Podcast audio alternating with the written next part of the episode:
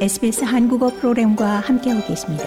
sbs.com.au/korean에서 더욱 흥미로운 이야기들을 만나보세요.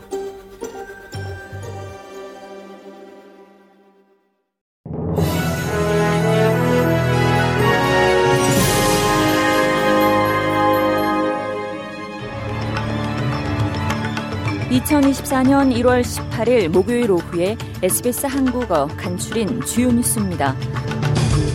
페니웡 호주 외교부 장관이 이스라엘 하마스 간 평화 해법 도출이 도전이 되겠지만 이는 가자 지구 의 모든 민간인에게 매우 중요한 문제라고 강조했습니다. 웡 외교부 장관은 이 전쟁이 모두에게 심각한 영향을 미치고 있다면서 두 국가 해법의 필요성을 강조했습니다. 그는 공정하고 영속적인 두 국가 해법이 이 평화로 가는 길에 요구된다는 것이 이 전쟁으로부터 확실해졌다고 말했습니다. 이어 이스라엘에는 안보가 팔레스타인에게는 국가 지위 획득의 열망에 대한 인정이 요구된다고 덧붙였습니다. 앤소니 알바니지 연방 총리가 지난해 개소한 이 정부의 긴급 돌봄 진료소들이 성공적으로 운영되고 있다고 밝혔습니다. 알바니지 총리는 연방 정부가 약속한 58개의 긴급 돌봄 진료소가 2023년 말까지 모두 문을 열었고 이 무료로 이용할 수 있는 의료 서비스를 성공적으로 제공하고 있다고 말했습니다. 알바니지 정부는 병원들이 수요를 감당하기 벅차하자 긴급 돌봄 진료소를 설립하겠다고 발표한 바 있습니다. 긴급 돌봄 진료소는 주 7일 운영하며 진료비는 벌크 빌링으로 처리됩니다. 호주의 실업률이 두 달 연속 3.9%에 머물렀습니다. 호주 통계청의 자료에 따르면 이 호주의 12월 실업률이 시장 전망치와 부합한 3.9%를 기록했습니다. 12월 고용은 약 6만 5천 명 감소했고 노동시장 참가율은 66.8%를 나타냈습니다. 11월 실업률은 전월 3.8%에서 0.1%포인트 상승해 3.9%를 기록한 바 있습니다.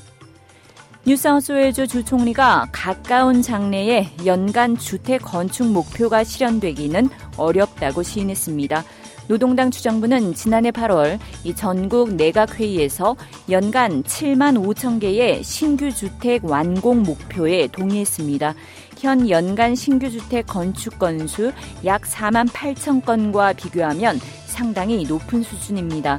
크리스 민스 주 총리는 더 많은 주택 건설을 위해 planning 시스템 가속에 필요한 변화를 추구해 왔지만 신규 주택 완공 목표 달성이 단기간에 이루어지기는 매우 어려울 것이라고 밝혔습니다.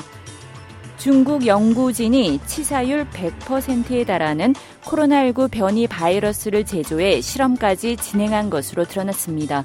미국 뉴욕 포스트는 현재 시간 16일 이 중국 베이징 화공대 연구진 등이 지난 4일 코로나19 연관 천산갑 코로나 바이러스 연구 결과를 온라인에 공개했다고 보도했습니다.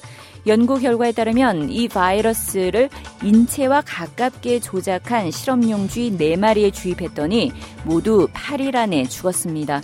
쥐들은 체중이 급속히 줄어들고 극도로 느리게 움직이다가 이 죽기 전날에는 눈알이 하얗게 변했습니다.